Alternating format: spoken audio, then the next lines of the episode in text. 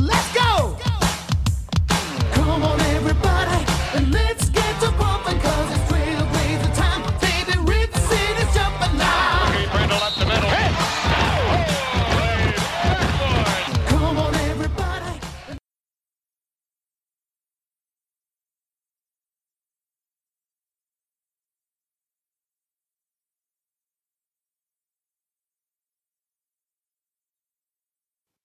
All right, everybody, welcome to the 305th edition of the Holy Backboard Podcast, a podcast dedicated to the two time Summer League champion Portland Trailblazers. I am Dustin here in Rip City, and I got my man. Sage kicking it live and direct. Um, ready to talk about this uh this team. It's been a minute since we've recorded, but you know, them winning their second summer league championship. There's a reason to talk about this team, so I'm I'm ready. Absolutely. I mean, we we did the free agency episode, and I think we expected a little bit more to happen, but those ended up being the moves and kind of like the next progression of the summer. You know, you have draft, free agency, and then you get to see your draft picks and second year players participate in basically a 10 day uh, tournament in in Las Vegas, and it kind of got off to a pretty rocky start for the Blazers, uh, playing against the the Pistons, who featured Jaden Ivey and Jalen Duren and Portland loses their star lottery pick. Shaedon Sharpe has a, has a small labrum tear in his shoulder and is about to be reevaluated here anytime between today and Wednesday. We'll get to know more what the, the treatment will look like, if he'll need surgery. But it was a pretty uh, care, not, har- harmless play, is what I'm trying to say. It was pretty harmless. And all of a sudden, you see him you know, he has a very nice move on the baseline, fadeaway jumper. You're like, okay, the first first of three buckets that, that go down and guarding Ivey, and all of a sudden you see him drop the shoulder, and you're like, oh shit, like what what could it be? Like you're a Blazer fan, so you're automatically going to the worst possible place because that's just what happens to this franchise. And it's this franchise has had some really weird, weird history with with shoulders. Nicolas Batum was really uh lingered and hampered by by shoulder injuries uh throughout the later portion of his Trailblazer career. Obviously, we all know what happened to Zach Collins. He just could not get that shoulder right. Uh, even stars and other teams like uh, Oklahoma City's uh, Paul George had, had that labrum tear that just took forever for him to heal. So it's it's no joke. You know, thankfully it is on his left shoulder, not on his right, but still it is a setback for a player that I think not just Blazer fans were looking to see play, but really the rest of the, the league and the, and the NBA community, because this was the, the draft's man of mystery, hadn't played since his EYBL uh, days last summer for, for Canada. And there's just a lot of mystery, you know, intrigue. What, What do you think his role was going to be on this team? Because it felt like in those six minutes of play, he had the ultimate green light to just shoot. Because let, let's be real, one of the major issues I had with this team is the lack of shooting. Thank goodness for Jabari and his very consistent hitting from three. But really, when you look at this team, there wasn't the shooter. So it's kind of like when I watched those minutes, it was like Shaedon just green lighted, shot everything. Do you think that was going to be the role for Shaedon Sharpe if he actually played more than one rotation? Yeah, I definitely think he was going to be, you know, one of the top options for for the summer Blazers, right? You know, you had Brandon Williams who was going to run the show at the point. They were definitely going to get Trendon Watford involved uh, down low. He and Greg Brown before Greg Brown got got sick uh, were were featured players. I think he's definitely one of the three featured Blazers that you were going to have, you know, right alongside Keon Johnson. Going to get the lion's share of minutes. Probably, you're right, have a green light, but also play within the offense. And I think that's really what the turning point for the Blazers were was they started to kind of trust one another and you don't really get that too often in summer league you tend to see these journeyman G League caliber players, if that come and try to just show out and show off and you know pound the rock into oblivion, it just take these crazy jump shots and it just gets really discombobulated. We've seen that in summer league past uh, for even Trailblazer teams, but uh, this team really played within themselves, shared the basketball. There didn't seem to be a big uh, ego. And I think that's eventually what Shaedon's role would have been. Like if we're looking at it from you know, some of these close games that they had, or even these comebacks. I think he would have been a big part in that. But I don't. I think it kind of would have been what we saw. Like we saw Keon Johnson had like two 20 plus point performances. Uh, Watford was absolutely brilliant in the final. Like it seemed like each game you had the same cast of characters helping out. Jabari Walker was just consistently solid. But Shaedon probably would have had one or two really breakout performances. But then somebody else like a Keon or a Brandon would have had another solid game. Like that's probably why they won the summer league championship is because they weren't just you know going out there and there was just one guy that was going to get buckets. You look at the Knicks Quentin Grimes was supposedly, you know, God squad, except when he played the Blazers, there was just nobody else on the roster that could make it happen. They they really focused on Quentin Grimes and he had the ultimate green light, but Portland really did a nice job defensively both games, keying in on him and saying, if you're going to shoot, it's going to be a tough shot. We're going to we're going to bank that your teammates aren't going to hit those open shots. And you know, that's really good NBA defensive strategy. If you get beat by role players, you tip your hat and you move on, but you never want to get beat by the, the star player. So I think the biggest thing for me when watching this team was the zone defense. We went into that zone and it just, I feel like with man defense and, you know, spreading out the offense, when you go into a zone, it makes players think. And I think that's where Blazers built that lead was no no points from the opposing team because they couldn't figure out the two three zone, and then they consistently put two points on the board, two points on the board. So it was just like that bully ball mentality mixed with the zone that confused everybody. Like outside of Jaden Ivey, who who who was good enough as a point guard to handle a two three zone? Like Cooper from Atlanta ain't wasn't on our list. So like the the the the dribbling ability and the creativity of opposing point guards was so low. And I, I hate saying that because I love Deuce McBride on the defensive end, but the fact that we went into that two three and just dominated the possessions in the two three and like look what the Knicks did today. They had one big. So if he went to contest, it was just Blazers bigs on the on the uh, rebounds, just getting it and controlling possessions. So I, I think as well as all of the players played in their roles, that two three zone, especially in the like two through four games when there was just no point guard to be found, having that zone, that secondary defensive action, because you know th- they can play man and be fine, but that switching it from man to zone, I think was a huge, huge thing for the Blazers and their their victories. Yeah, I mean let let's make no no mistake about it, right? The the Blazers on offense at times was a bit of a grind. And whoever whoever mic'd those rims did a humongous disservice to my eardrums because it was no, it was like minutes of hard hard misses. Like these were 808 drum breaks, bro. It was it was really distracting, especially since I had this back problem the last week. So it was just like me trying to zone out and just watch the game, and then I just hear like a Kanye West drum beat, and it's just like, God damn. So yeah, the Blazers offense was at times very, very rough, but I I, th- I really believe in that two three really solved a lot of the problems with their with with their offense. Um, yeah, absolutely. Like, like I was saying, like there, no doubt about it. The Blazers were able to go four and one in Las Vegas on the strength of that defensive team oriented basketball. It wasn't just one person playing lockdown defense. It was, I was, to be honest, I was so impressed with the amount of communication and dedication that these young players displayed in what some people may describe as meaningless basketball, but for them it wasn't. And they took the challenge and they played with a lot of effort and intensity.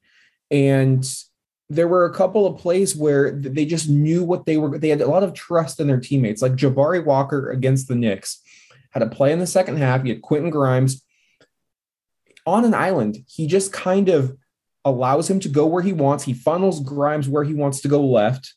And Jabari is smart enough and trustworthy enough. He's like, my teammate's going to pick him up. He helps side, recovers, and then blocks a, a Knick player at the rim. So that level of defense, even at the summer league level, is something the Blazers haven't had probably since the LaMarcus and Wesley Matthews era roster. Like it's it just been a while. It, has been a long time since I've seen a Blazer team play high caliber defense. Uh, and we were winning on, on the backs of, of our defense. Like I'm trying to find the summer league stats, and they're very difficult to track down. But Oh, ESPN put up a graphic that the Knicks were scoring over 100 points per game. God, they had 46 points through three quarters. Portland ended up winning 85 77. Uh, they put the clamps down on the Knicks the first time they played them. I don't think any team broke 90 points against this, the Summer Blazers. Might have even been, even been like 80 or 85. Like they were that good defensively. And like you said, it, it wasn't just one person. It wasn't just a zone. It wasn't just a man. It was, I was impressed by the coaching staff implementing multiple strategies and schemes. I mean, you could, you could really tell that especially in the championship game, the Knicks could they, they made a bit of a flurry, but the defense was always The- the there. to spacing was just- stop. awful for them. Like th- they made the game dirty for every team that they played.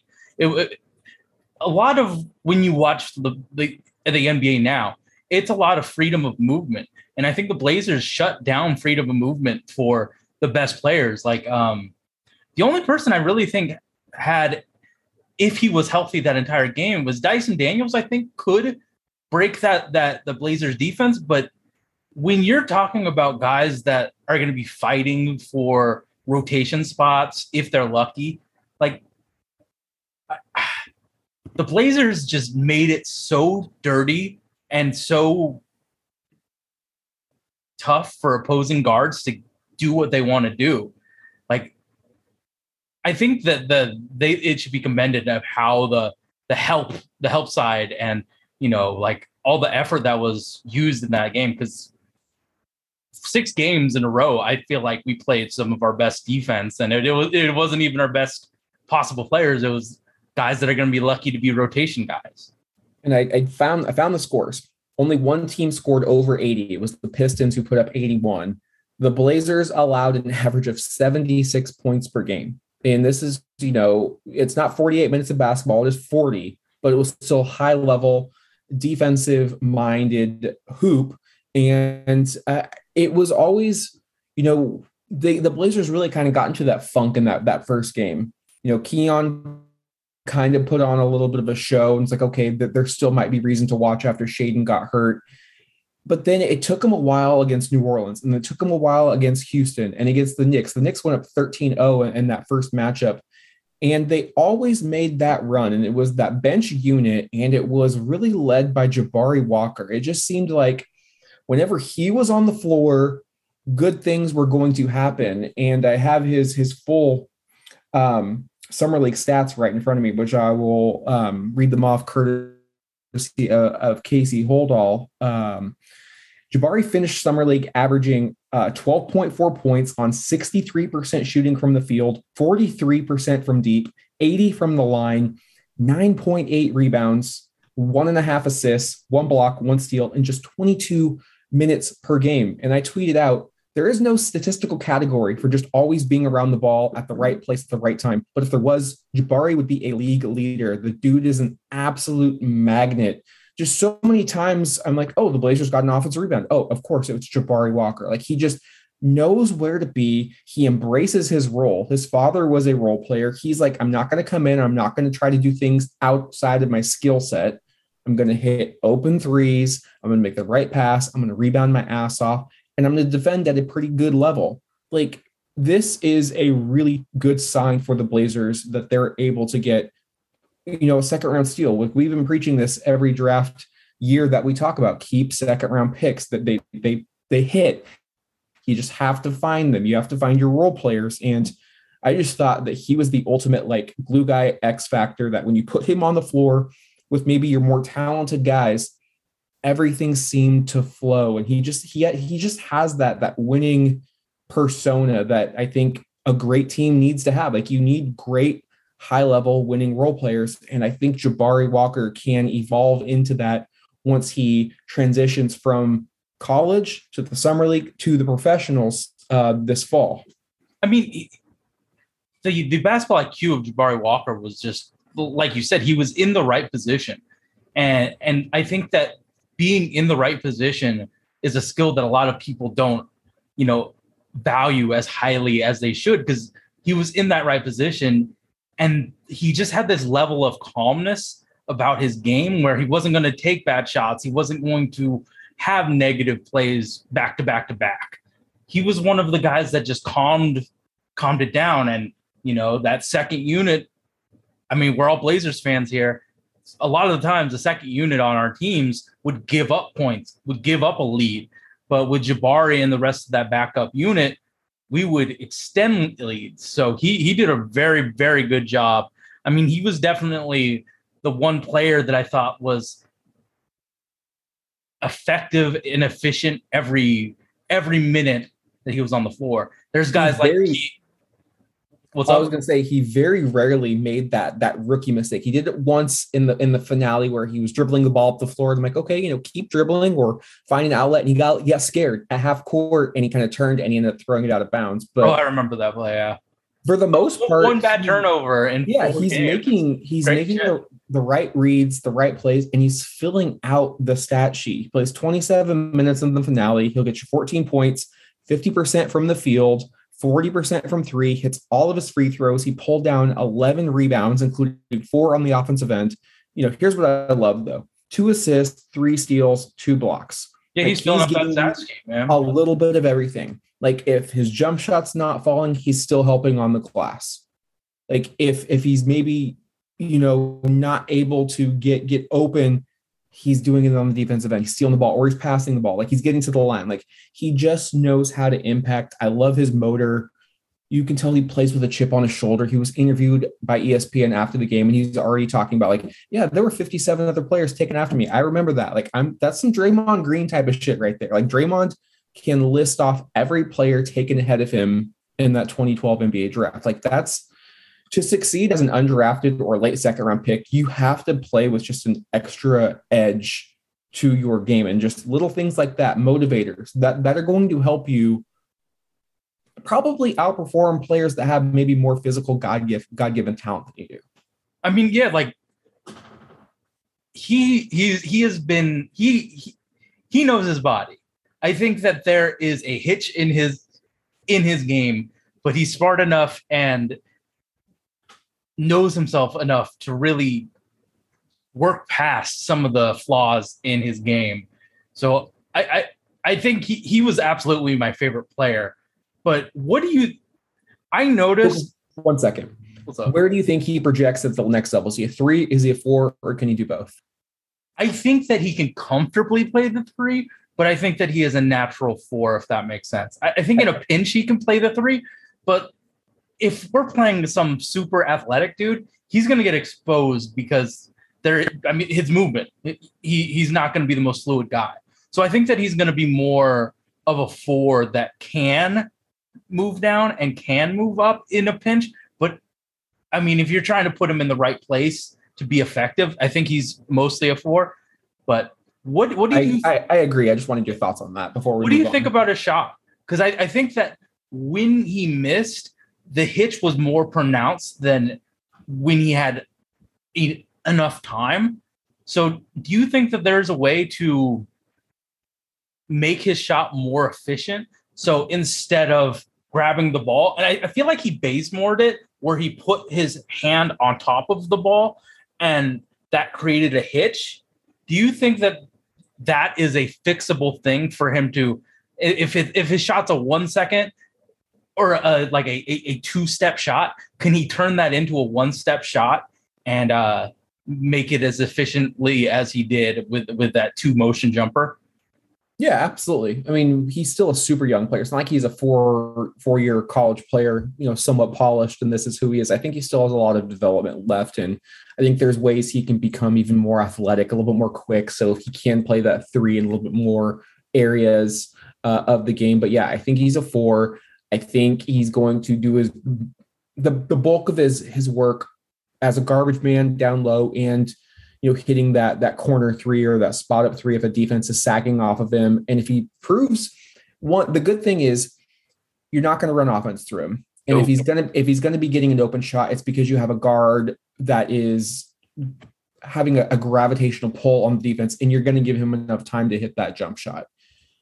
Where I want to see him uh, improve is maybe just a little bit more confidence. Like there were some times where I'm like, he thought about just a, a little Yeah, bit too long. just like that half second of thinking Yeah, I just I want him to catch, shoot, go. and he's going to get a quicker release. I mean, I think every player in the league has a pretty quick release. Like I don't think you can survive in the NBA unless you're you're getting it off at, at a reasonable pace. So um, I expect him to just be in the gym probably already, to be honest. And he's probably looking at film and saying, you know, Dad, what, what could I do better? Uh, where can I, you know, what are my areas of improvement? And he's probably already in the lab. So if if there's one player uh, that you can probably expect to improve from now till the start of training camp, I, I, think he's he's at the top of that list. And so, you know, the coaches watched all the games; they were in attendance. They can see, okay, here's where you do need to uh, quicken up that shot. Like you do have a bit of a hitch. Let's let's get it uh, corrected. But you know what he's got going right now, it seems to be uh, working for him quite nicely. So you want to talk about your boy Keon? I think that game one, he was kind of thrust into the position of, you know, sharp. Yeah, exactly, exactly.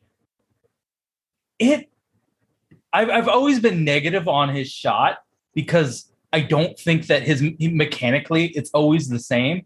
If you watched him when he was shooting and he missed, his leg, his I think it was his right leg splayed out like so I think once mecha- if he can get mechanically where it's the same shot every time, I kind of believe in the shot as like a you know, wide open shooter. I don't I don't know if he'll ever be able to deal with pressure, even though he did a little bit, but you know, like it, it it's the guy from overtime elite. Like I don't know how good of a defender he is. So it's I was I was very very happy with his shooting. I think that his playmaking, like he's always had that skill set of being able to get into the teeth of the defense and making that decision. Sometimes the decision is just plain wrong, but a lot of the times he got it to the right spot. So with Keon as a playmaker, it's kind of like a golf game. If he can have more positive plays than negative plays, I think that it's a really good rotation for him. But I, I know that P, uh, that he had a lot of bad playmaking reps in like uh two through four, but he was thrust into a position where I don't think that was the ultimate goal when summer league started. So I think that he did a really good job overall as, as a secondary playmaker. And I, I, I, felt more confident that he can get to his spots than Brandon Williams or any of the other guards on that team. So I, I think that this this created a, a ceiling for Keon Johnson that I did not think was available to him because of his lack of shooting in Tennessee and I, I, guess with the Clippers, but really it was the Tennessee tape that made me think, nah. I mean, I think that he he's always going to have the Russell Westbrook shot in him where it's just completely like wild, but he reined it in to make some really positive shooting improvements. So I re- I really believe that the Gary Payton Jr. type of ceiling is available and attainable for Keon Johnson. So th- this summer league really impressed me from what he was able to do. What did you think about Keon? Yeah, I think if you have reasonable expectations, you have to be really happy with what you saw from Keon Johnson, right? Like let, us go back to where he he kind of came from in, in the NBA. 21st pick to the Los Angeles Clippers, very raw prospect out of Tennessee, like extremely raw. You see the athleticism, you see the quickness, you see the leaping ability, but there's a lot of basketball skills that needed to be put together before you had yourself an NBA player. And you started to see a little bit once he got that time with the Trailblazers. But again, we've discussed this. It's it's hard because the team wasn't competing for anything. It was kind of just, okay, go out there and show us what you can do. But you know, you're probably not going to be playing with half of these guys anymore. And it's kind of just like a glorified you know AAU type of matchup to to be honest. And then coming to summer league, you're you're really starting to play with the, the rotational guys that you'll you'll see um, in the fall, the, the Trendons, the Gregs, the Shaedons, you know, Brandon Williams. He's he's going to play with them uh, next year, and I, I thought that he has a lot of work to do, but you're seeing the progress. So you talked about that first game when Shaedon got hurt he led the team with 21 points, eight of 17 from the field, two of six from three. Like, I'll take two of six from three. 33% is not bad at all with what we're talking about in terms of the foundation and where he started. And I'm sure that it wasn't easy standstill threes because he had the ball in his hand. So it might No, he, he was he was operating, you know, for sure with the full spect spectra of the Detroit Pistons, you know. it- Yeah, they, uh, remember when we talked about Ryan Rollins as a three point shooter? It's because he was taking more difficult threes. Like if if not Shaedon, but if Keon was shooting wide open off the corner, I'm sure he would have made another. the game that I really loved Keon Johnson was against the Houston Rockets. It was a back and forth affair that Portland didn't really pull away until late in that fourth quarter, but I thought it was his best overall performance. And the reason I think you can really, you know, point to that tape and say, okay, I believe in this kid. You're looking at 25 points on just 13 shot attempts, four of eight from downtown, gets to the line six times, converts on five of them, and then he pulls down four rebounds. Where I want to address Keon is I don't think he is a point guard at all.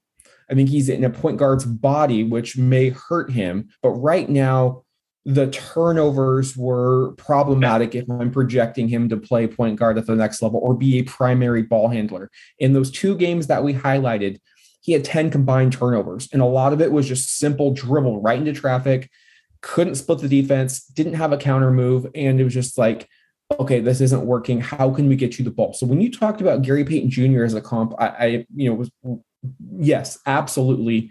That's who he think he needs has more to. playmaking uh, abilities than GP? Because I, I do. I think that he has a bigger bag. It might not be.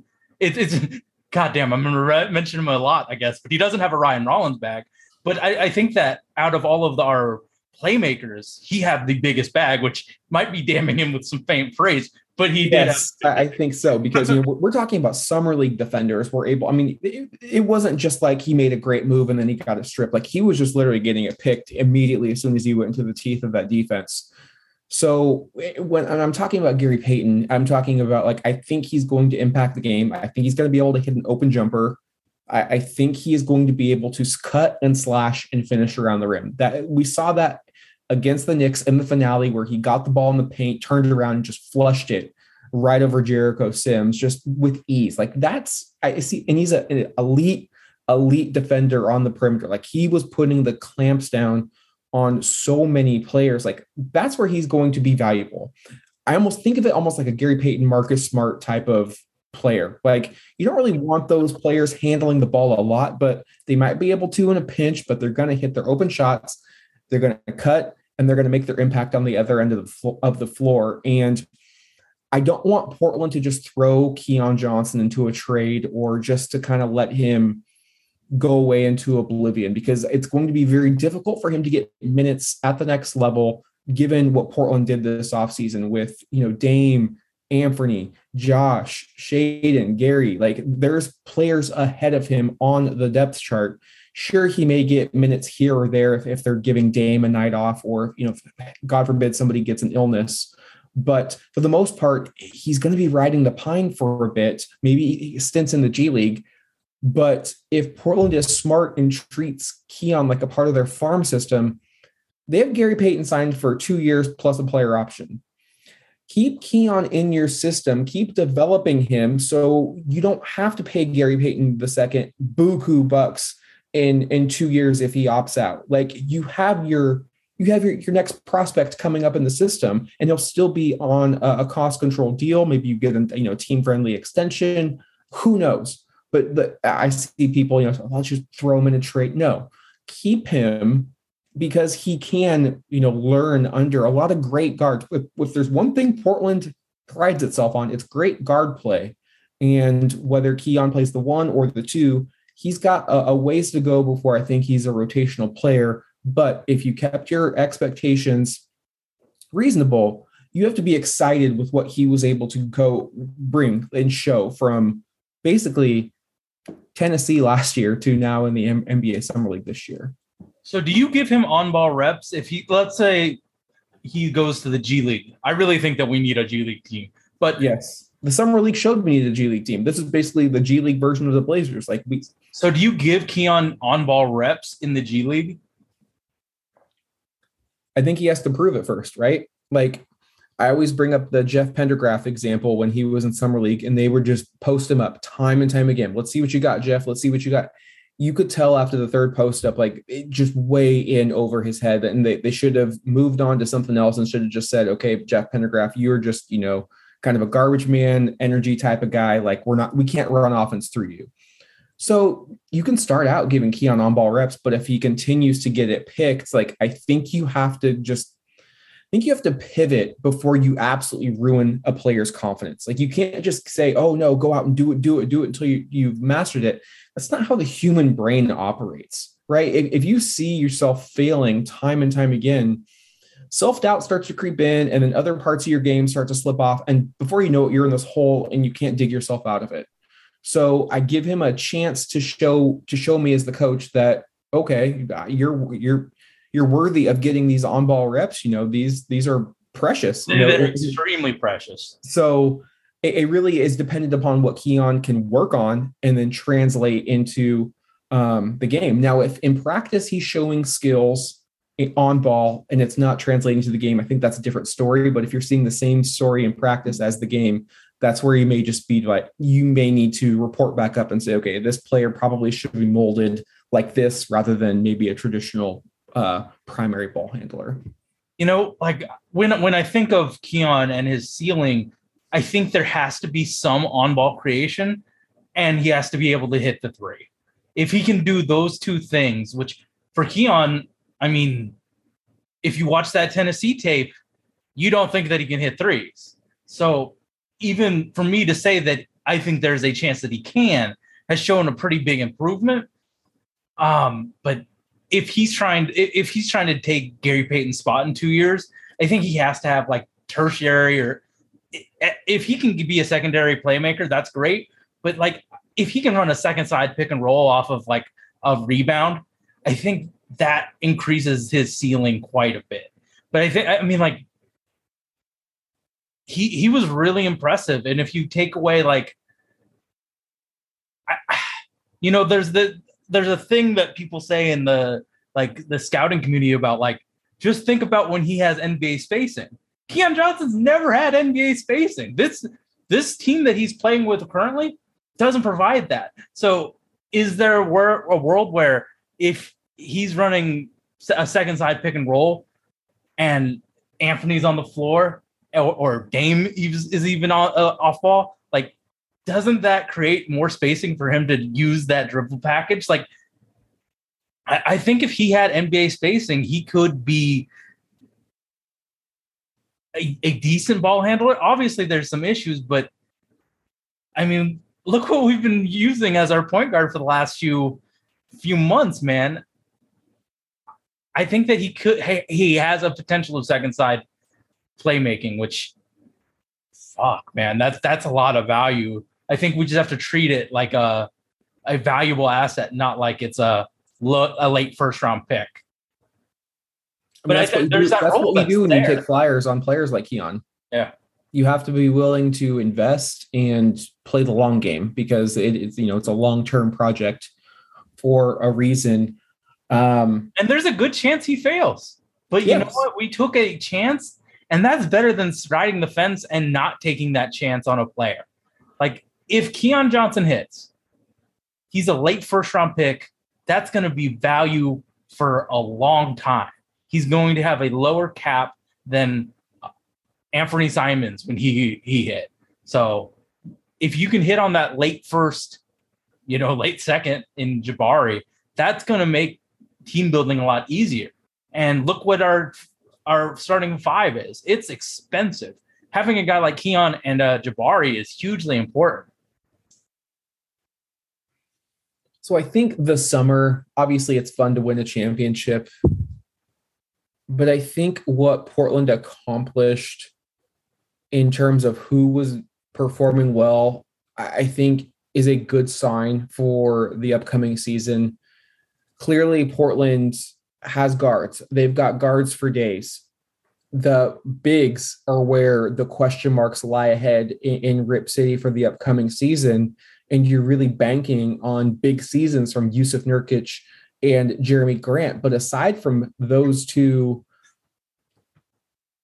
marks that that lie ahead in Rip City in terms of, the, the big man rotation. Who who's the insurance? Who's going to play if Nurk gets hurt or Jerami Grant gets into foul trouble or or vice versa? Like what what's going to happen? Like right now, the the bigs are Drew Eubanks, Jabari Walker, and Trendon Watford. You know, we we've discussed Jabari and his impact, but Trendon Watford, I thought really showed me a lot this this this summer, especially from where he started to where he finished.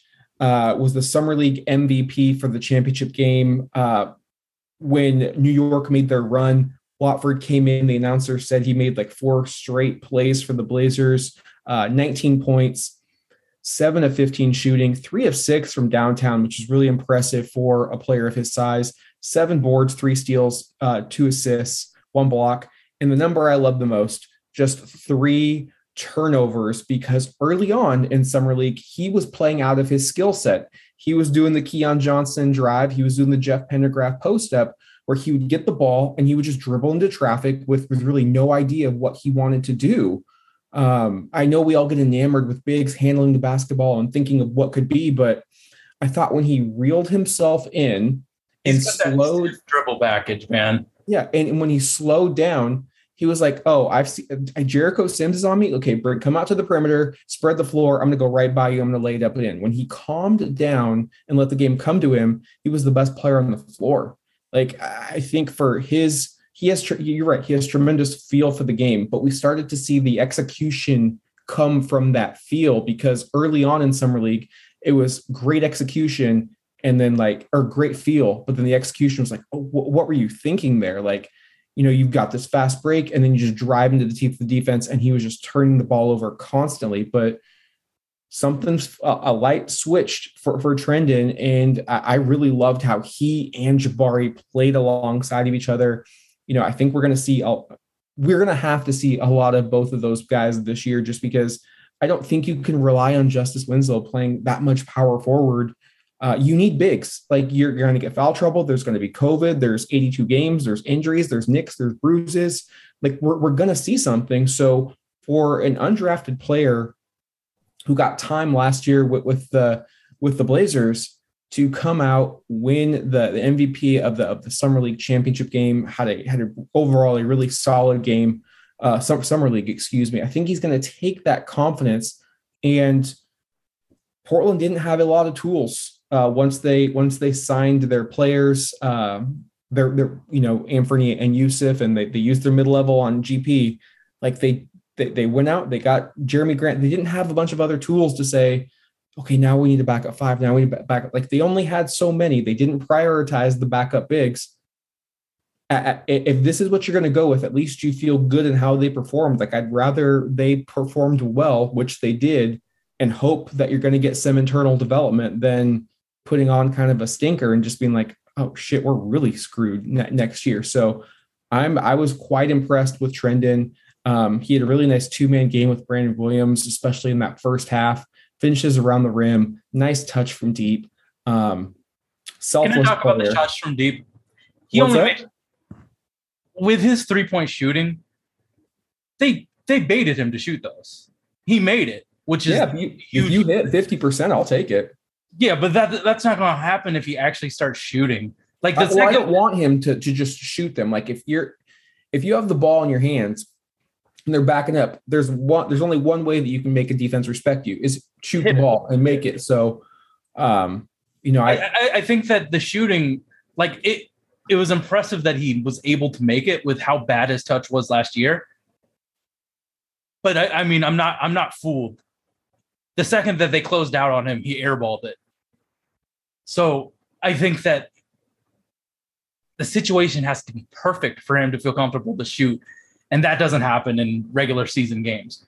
Um, obviously, that I've I've been a lesser uh, Trendon Watford guy. I think that he he's he was a wild boy for most of the games, but when he actually realized that this is an important game, he went he shrunk back to what he can do, not what he wants to do. He shot so much more than any other person last year. Like he he took his usage rate and it was his.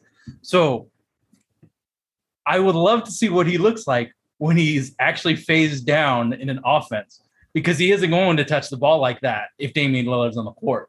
So there's still a lot of question marks to his game.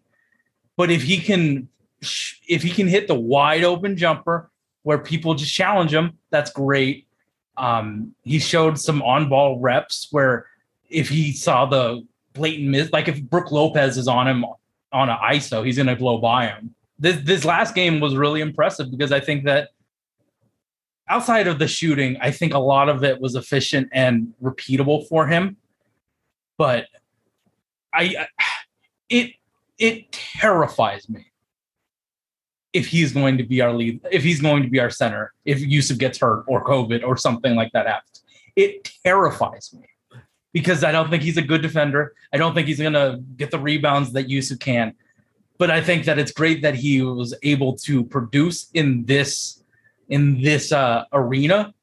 But it terrifies me if if if we have to put him at the five because I don't think that he could be the. Uh, I don't think he can play four in a real NBA offense because I don't I, like the, the the spacing is just going to be so like I think that an interesting thing is going to be is Jusuf plus Trendon Watford minutes. I if it's if it's a lot, I think we lose. I think we're we have a bad year.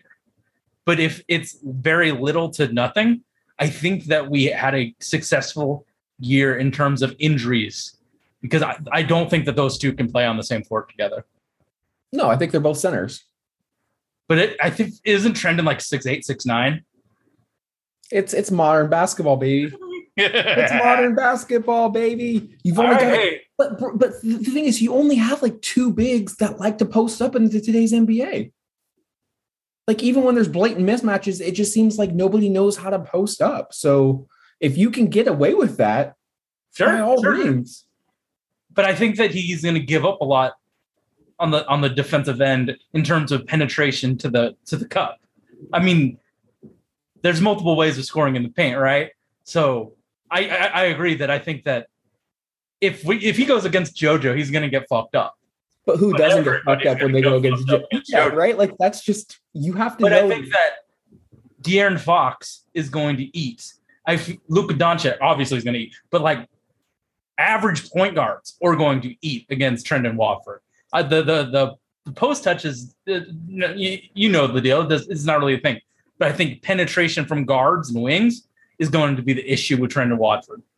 Well, I think that's where it falls on the coaching staff for for for a minute, right? Like we, we saw the Blazers play a lot of different schemes in in this summer league where they didn't let Quentin Grimes go. Like they didn't let him isolate on to Trendon Watt. Like they brought full on double teams, get the ball out of his hands. You're gonna have to beat us, not De'Aaron Fox, but Justin Holiday. You're gonna have to shoot the ball, or not Luka Doncic, but Spencer Dinwiddie. You're gonna have to shoot the ball. So I agree. He's not going to clamp on the defensive end, but I don't know how many bigs actually can.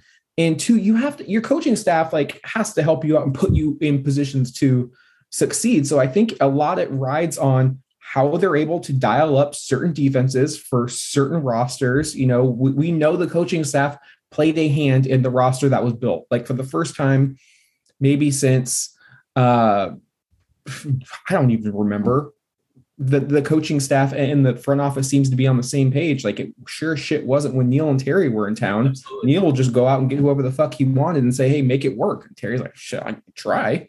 Um, and there was a huge clusterfuck with John Nash and Steve Patterson when Nate McMillan was here. So you know, Paul Allen went through GMs like every third day with with you know Kevin Pritchard and Rich Cho. So it's been a while since there's been some form of continuity in what type of players that that both value and see. So what, you mentioned something. What type of players do you think our our franchise values more so than other franchises? Because I think that there's a huge disconnect between what I value and what Chauncey Billups and uh, Cronin value. So, what do you think it is right now? And we'll probably have to talk about this for, for however long those two uh, are partnered. But I think that what I look for is shooting, and I don't think that they value that as highly as I do. So, like, what type of athlete do are they looking for in terms of what they want to do as a building block? Because I I, I would love it if we surrounded Dame with shooters so he can get to the paint easier. But I think that with what we're doing right now, that isn't really an option. Well, I think you have in their mind, I think you have enough shooting. Like, right, they're thinking, okay, we have not only Dame, one of the greatest shooters in the game, Anthony Simons, elite shooter, Josh Hart, great shooter. They're they are banking on Nassir Little being a great shooter, and Jerami Grant. Like you've got you've got your shooters there. That that's that's enough, I think, for the staff.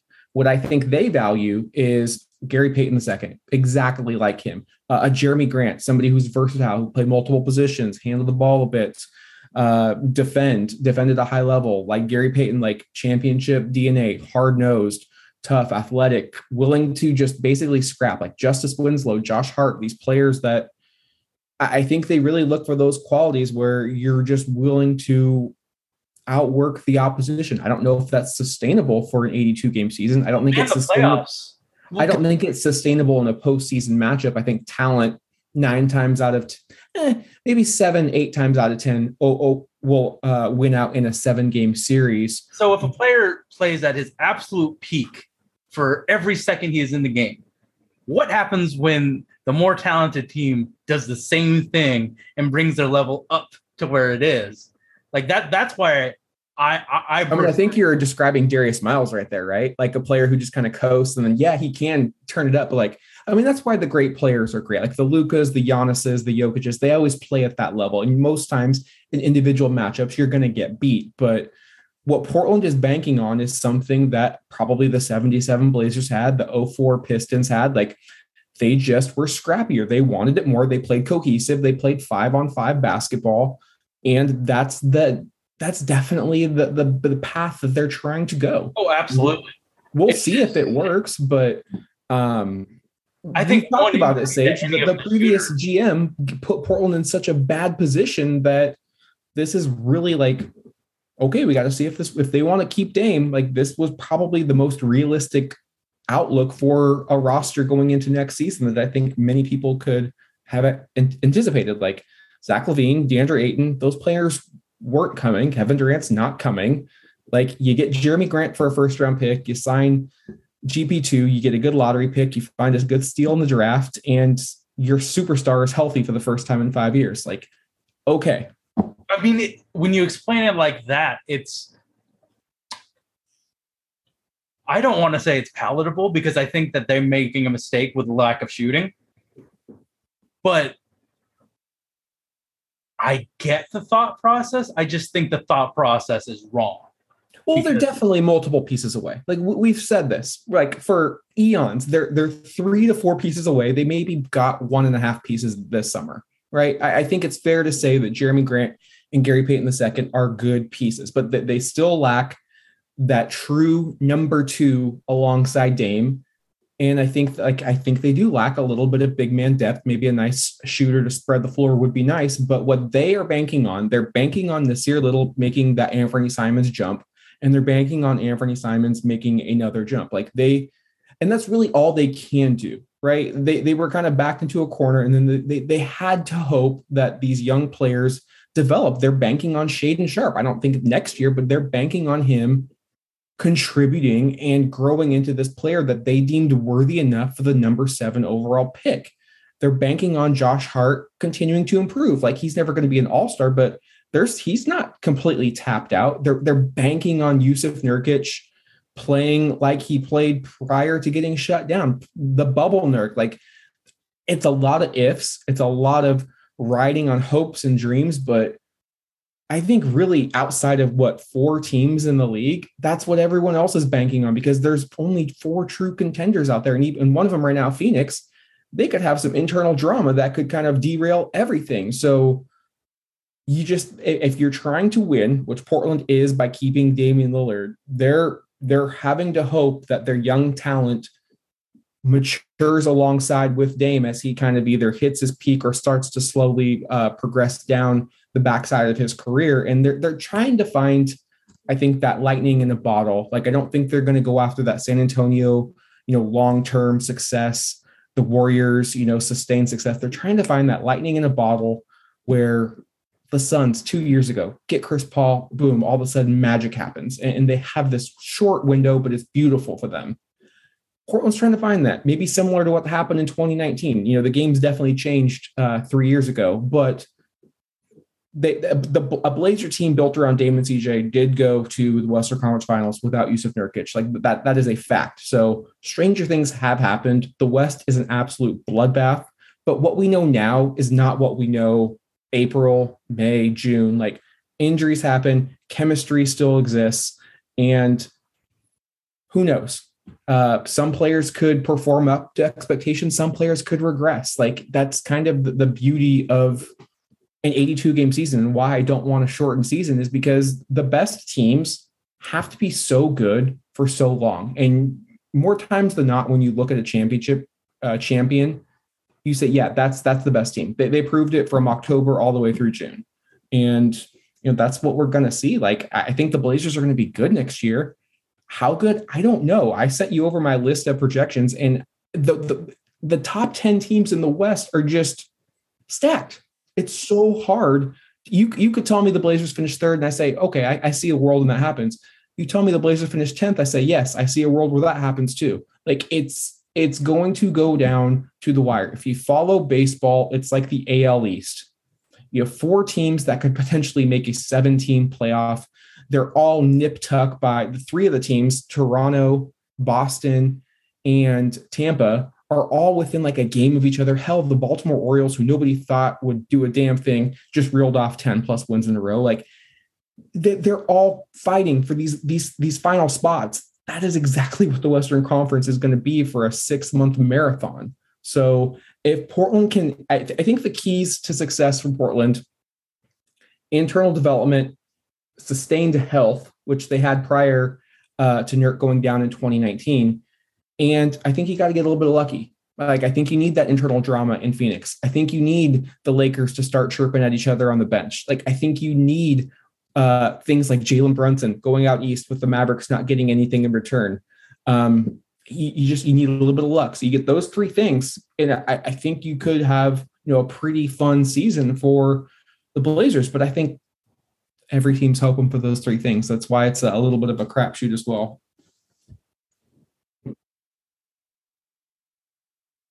Sure.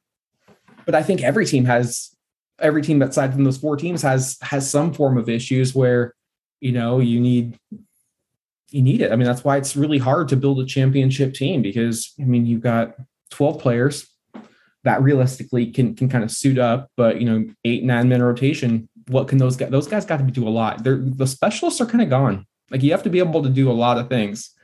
Um, if you still had cap space or you could move a first round pick or whatever a minimal acquisition. Who who was a shooter that you would want to see added to the rotation Hunja, no um.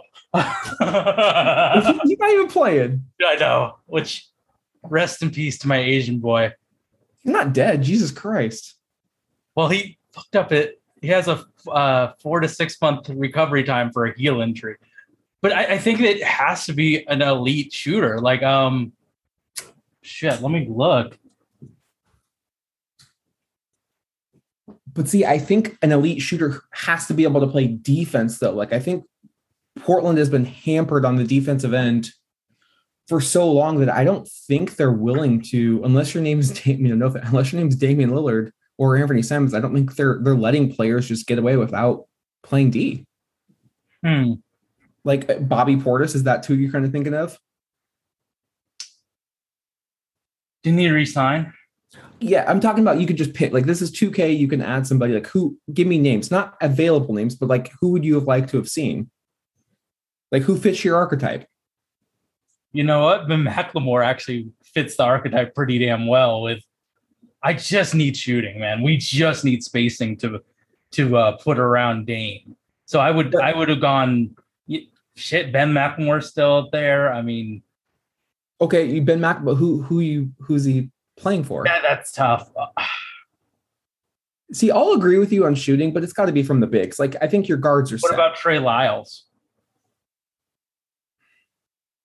I mean, there's a reason he's been bounced around the league for He's not bad, but I don't think he's good either. Now, if you say Jeff Green, I'll take Jeff Green. Oh, I mean, I think I wrote an article about Jeff Green a few years ago. I'd still take Jeff Green, but like, I, I I'm tired of watching my favorite teams play with an unoptimal amount of spacing.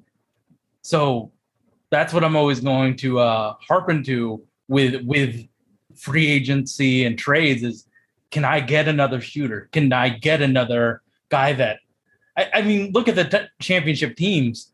There's multiple guys that can hit a jump shot and multiple guys that can dribble the ball.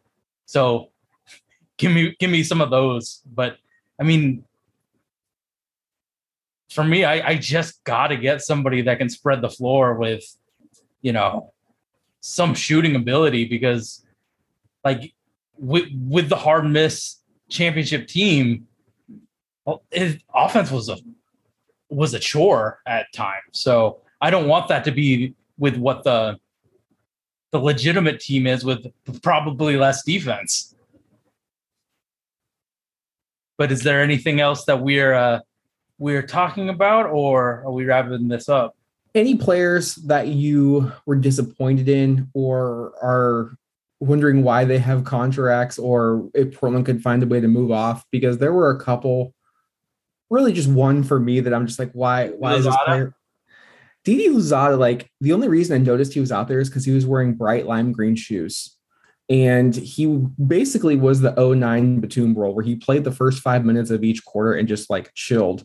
But in, in those first five minutes, he was really late to closeouts, undisciplined on closeouts. Like he was almost like a ghost out there. Like I said, I only no- noticed him because of the, on that Tony Snell no usage rate type of thing. but without the shooting ability of Tony Snell. Yeah.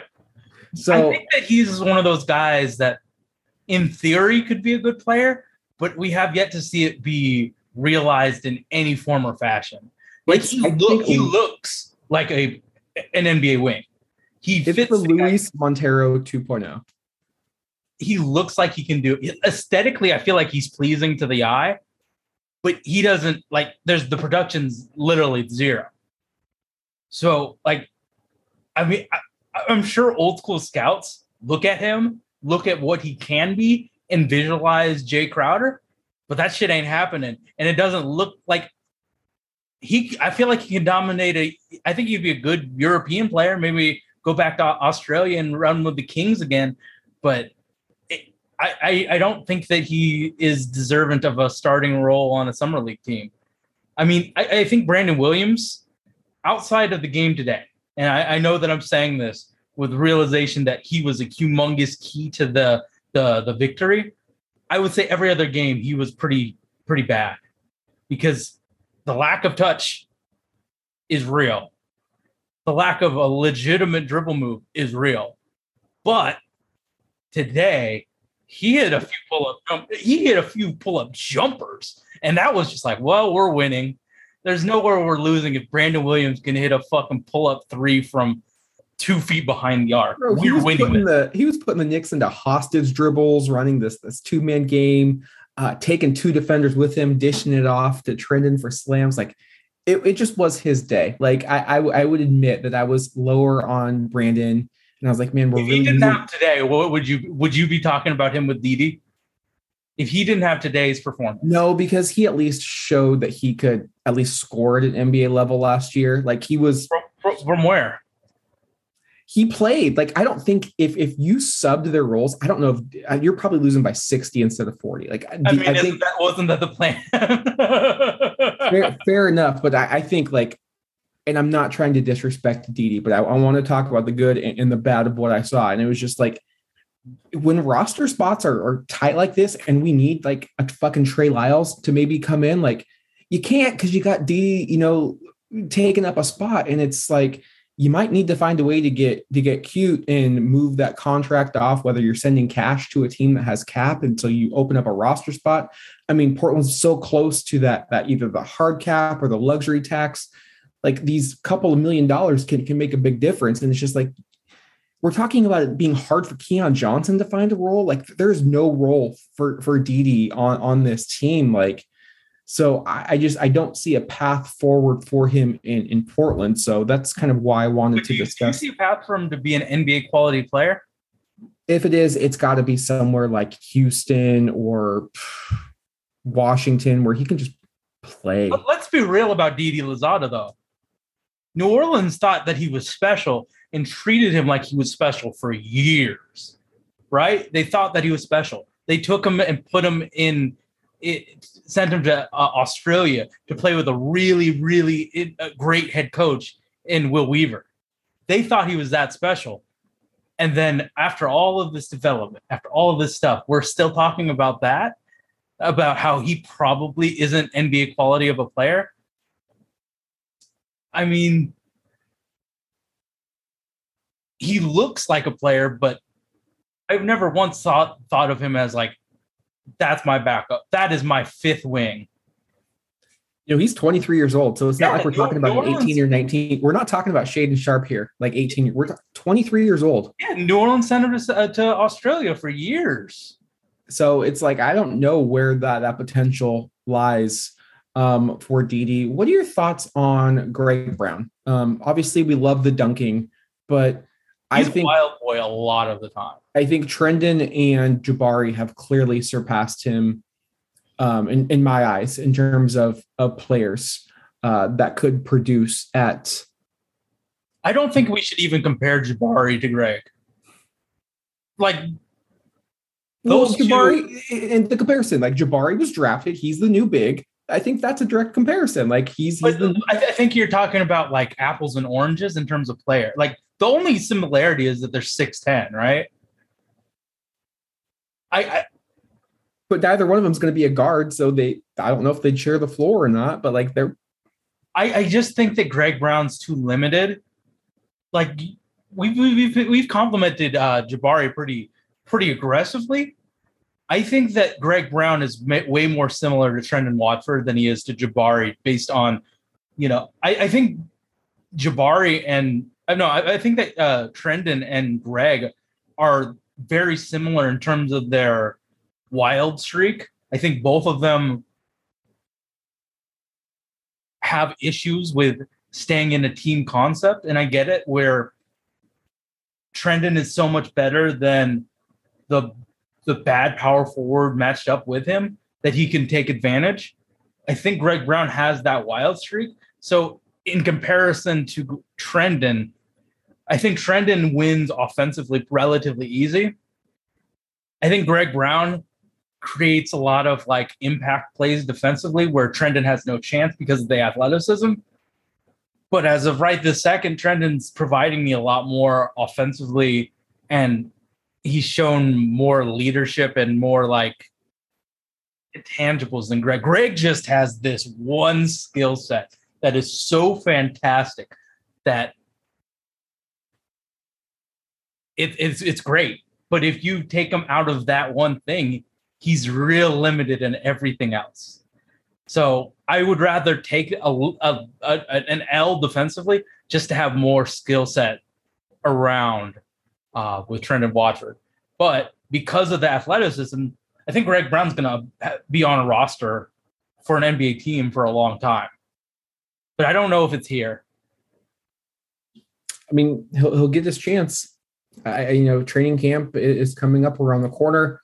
The Blazers are clearly light on, on big, so I think this was like, I, like we like we said, probably a couple steps forward for Trendon and Jabari in terms of being ahead of Greg in, in the bigs rotation. But there is still training camp, seeing how he performs with you know NBA level guards and forwards. But yeah, I, I think Has Greg Brown played like more than 20 minutes with Dame? Do you think there's a possibility that ha- has happened? I don't think so. Yeah. because he was just getting spot minutes, garbage minutes. When was- was healthy, Yeah, and Dame Dame was- got hurt. Yeah, I don't think that those two have played together. I don't think that Greg Brown has played with a legit NBA guard ever, unless he was playing with someone in high school. Like I don't think that he's played with an NBA level guard. So it's got it's gonna be tough, and it, it's going to be an experiment with with Greg if he can find a skill set and be less of a wild man. That has a less chance. Yeah, that has a decent chance of hitting what Trendon does with such an incredibly high amount of shots taken and usage rate, that that's kind of interesting. Can can Trendon scale down uh, and to the level where Greg Brown probably will be at? So that could be interesting. Like we're thinking about uh, Trendon as like a, a, a right now in summer league where he has the ball in his hands. That's not going to happen with Dame or Ant on the floor. So can he scale down and can he scale down and be that much better than Greg with his that one key of athleticism? That that, that that's a question. Like I, I feel like Jabari's better than both, but I think that Greg if Well, Jabari is better than both because you can already envision him playing alongside of other players because he has he knows his role. yeah. But Greg, like let's just say we need a hustle player for five minutes.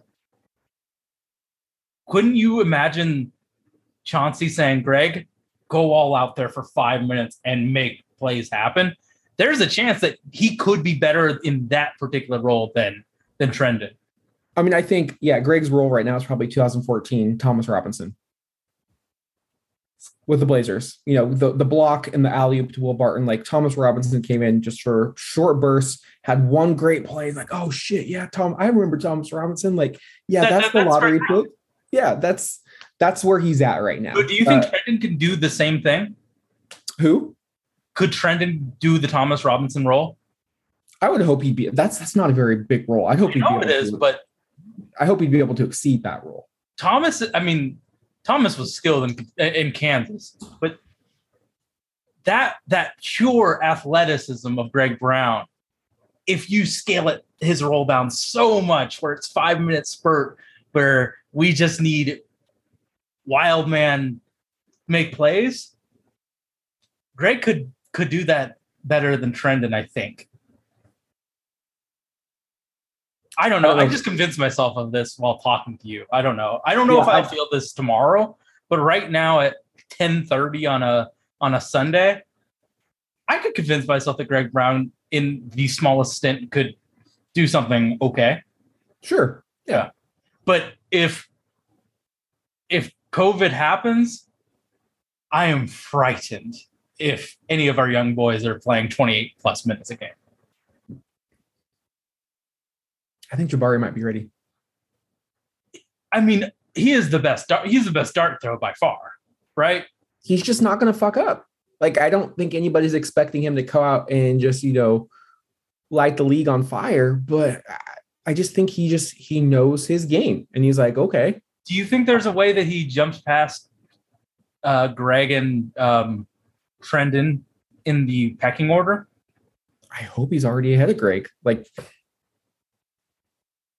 he's he's a better player. He's a better, much better basketball player than Greg Brown. No argument here. But I feel like Chauncey values From Colorado too. I mean, and I'm sure that some no, I, I I- think what Jabari proved in summer league, like if he continues to work on his game, he's just a flat out better basketball player. He hustles. He he gets loose rebounds. Like, yeah, I I, I there is a world where Jabari Walker is our fifth pick. Jerami, Jusuf, who's our third? You know, Justice is playing four next year, bud. You know it. I don't gotta like it. Neither do you. I don't you- like it at all. and Drew probably Drew slash Trendon. Like I, I I think Jabari, Jabari could maybe even get back up to Jerami minutes. Like if he's able to. Yeah, I, I, there is a world where Justice and Jabari share that four, dep- dependent on team construction. Yep. I don't think that happens with Greg. No, I, think I think Greg is in that. Sixth big. Greg's in that you're gonna play if we're up thirty or down thirty. The Chris Johnson role of a few years ago. Oh, yeah, I mean, if he has an impact like Chris Johnson had in Game Three, where he's blocking Dirk. I mean, get. I mean, I saw I saw fans with Chris Johnson jerseys after that game. Like he was a true Rip City legend after that performance. But yeah, like Thomas Robinson, everyone still Greg- talks I- about that Greg's block. athleticism could be Chris Johnson. But I, I need more. Chris I need Johnson more. a- he, he got a second contract. I need more than just athleticism. I need to see Greg Brown hit, hit an open three. Like I, I need. Are I you also more need, confident in Trendon Watford hitting a wide open three than uh, Gre- Greg Brown? Yeah. I mean, I, I it's so little for both that it doesn't really matter for me.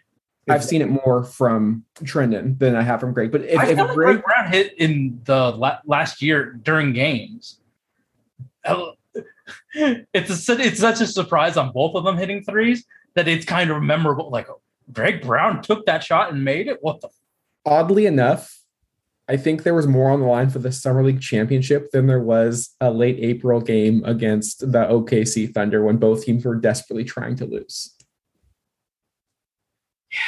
I'll, I'll- I I will I will defend that. That that is that is my take for the night.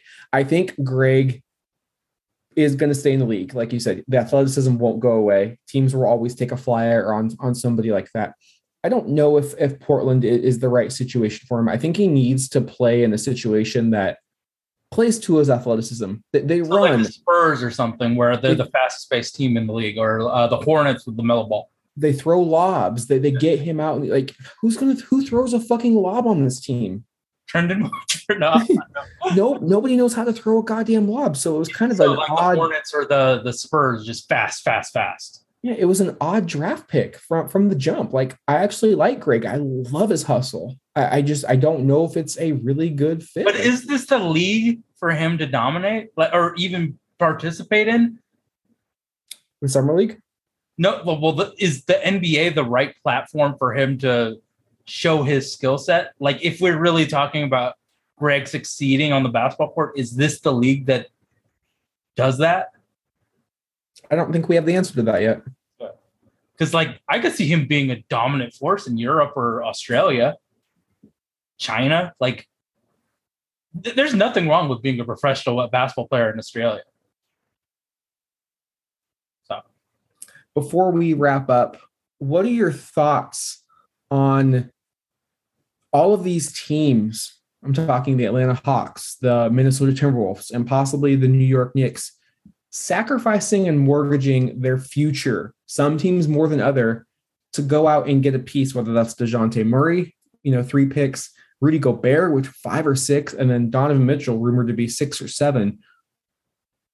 It, th- this is this is crazy, right? Like I don't have as much of a problem with the Hawks and what they yeah, did. I Like, feel like the Hawks is fine with like three is stomachable, but what Minnesota did and what New York is about to do, like did did did teams not learn from what what Brooklyn did, right? Like what, what- what's going on here, Sage? Like Donovan Mitchell's a fine basketball player, but he's nobody I would break the bank for. especially when you have a really short point guard next to him. It, And I, I don't know how you feel about RJ, but I think RJ has a chance. So you're really stunting RJ Barrett's growth you're gonna have for uh, RJ, Donovan, Jalen Brunson, who's, uh, Julius Randle. There's only one basketball stage that that there is who's going to a step back. Who's going to take a step back? I worry that it's RJ. nobody's going to take a step back and that there's going to be Thibs is going to pull out whatever hair he's got left. Who's who's the draft pick? They didn't have one. You have one. Oh my god! Because I, I Remember they, they did that to clear the cap and they uh, uh, thought it was got all those picks. Like I thought it was somebody decent. Like So they drafted Ousmane, traded like three first round picks. They got three first round picks for him. had Duren for a second and then traded him. Yep. That's fucked up. I, I still think RJ could be special. So it sucks that they're sacrificing him for Donovan Mitchell and Jalen Brunson, who I, I think they're going to have issues. Is there a chance that they make it past the second round in the East? No. The East So is you're really mortgaging good. everything The for East is really good. The East is super top heavy. yeah, you're mortgaging everything for tops uh, losing in the second round. Are they better than Boston? No. Are they better than Milwaukee? No. Are they better than Philadelphia? No. They're on par with Atlanta's better than them. I think right now Atlanta is better. I mean, then you've got teams like Toronto. I think is better. Boston, I mean, Chicago's. They're on par with probably the Chicago Bulls. Yeah. That that's really where they're at. They may win a series. A healthy Yeah. Cleveland team. Ooh, I, yeah, I like the Cavs. They got to get that Collin Sexton uh, situation sorted out, but um, I'm I'm terrified as a, a Northwest Division foe of the Jazz. I don't like what they're doing. I don't like that they're getting all of these picks and potentially building a powerhouse down the road. I liked where they were were Donovan and Rudy, and we knew what you're going to get. They're going to make the playoffs, but do nothing else after that. Um, I wish teams would not give in to what Danny Ainge is wanting because I think the Knicks are, are bidding against themselves, to be perfectly honest with you, Sage. So I guess we're false starting for another time. Was there any rookies that were surprising to you in the uh in in summer league?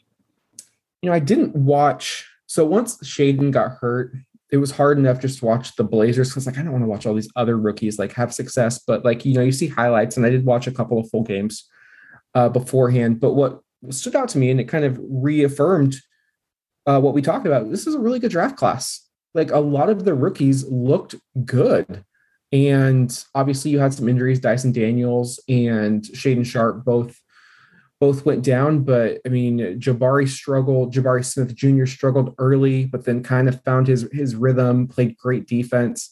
Uh, Banchero looked solid. Uh, Chet Holmgren was basically, you know, a Swiss Army knife. I don't know if he's ever going to be a number one or number two option offensively, but if he's able to bring that type of defense, like his his instinct and his length defensively is just nasty. Um, shit, Jaden Ivey looked fantastic for Detroit. You saw early glimpses against uh, Portland what Jalen Duren could do, have an impact with those beautiful lobs, then just you know being a menace defensively. Uh, Keegan Murray, you know, like a lot. Keegan Murray did good. Um, I was a little bit higher on Murray th- than you were. Um, this is probably peak Murray. Um, I thought there was a world in which he was able to come out and play like this. And, you know, if he's able to do this, you know, this is summer league, like he's still a little bit older. So this is what he was supposed to do. But I think it's, you don't want him struggling at this level. So the fact that he was able to play at this level, if he's able to bring that to the NBA level, like against you know the the stars of the league. Like I think the Kings got themselves a really solid pick. I still think he his career is Harrison Barnes, maybe Harrison Barnes plus, but you know, good for the Kings. Like they, they've had just a disastrous franchise and really bad luck. So I'm happy that a pick who, you know, I don't mind Keegan Murray. Um, I, I didn't see the hype, but if he plays like this, it is well warranted. But I mean, Bennedict Mathurin looked really good too. Like you're looking at these these picks, is like, yeah, the, this was a fucking good draft. Like just because it may not have, you know, a, a Victor Wembanyama uh, or a LaMelo Ball or, or Cade Cunningham in it, like still a fucking good draft class, and, and that's what I like to see. I, I think the the top talent isn't there, but like if you're looking for a good player, this was a good draft for that. There was no like, there was no LaMelo Balls. There was no Cade Cunningham's or uh, Jalen Green. Like if we would we compared and contrast the last three drafts, I think that in the next five years, I think that we talk about the superstars of the last few, the last two, but then we go on a long run of this draft class in terms of like quality, but not like the top end. Um, the one game, I, I feel like Houston. You got to see the the peak of Tari Eason and then the absolute fall of Tari Eason. And I was like, oh, he he played beautiful perimeter defense, and then, ew, he missed a Jab- I. I, I texted you when Portland was playing Houston. I was like, Jabari Walker is showing no respect to Tari Eason offensively. Like he was just 10 Was- plus feet away from him, like daring him to shoot the basketball. Was the Blazers game? Because I watched a lot of Houston because they were on. Was the Blazer game the one where Tari missed like four layups? I can look at the box score. Because it might have been against OKC, but Tari Eason like beat the dude off the dribble easily, and then missed like five bunnies. So if you don't if you don't remember that, it, it was not the Blazer game. It was another game that I've watched. What do you think about Jabari uh, Smith and his lack of playmaking?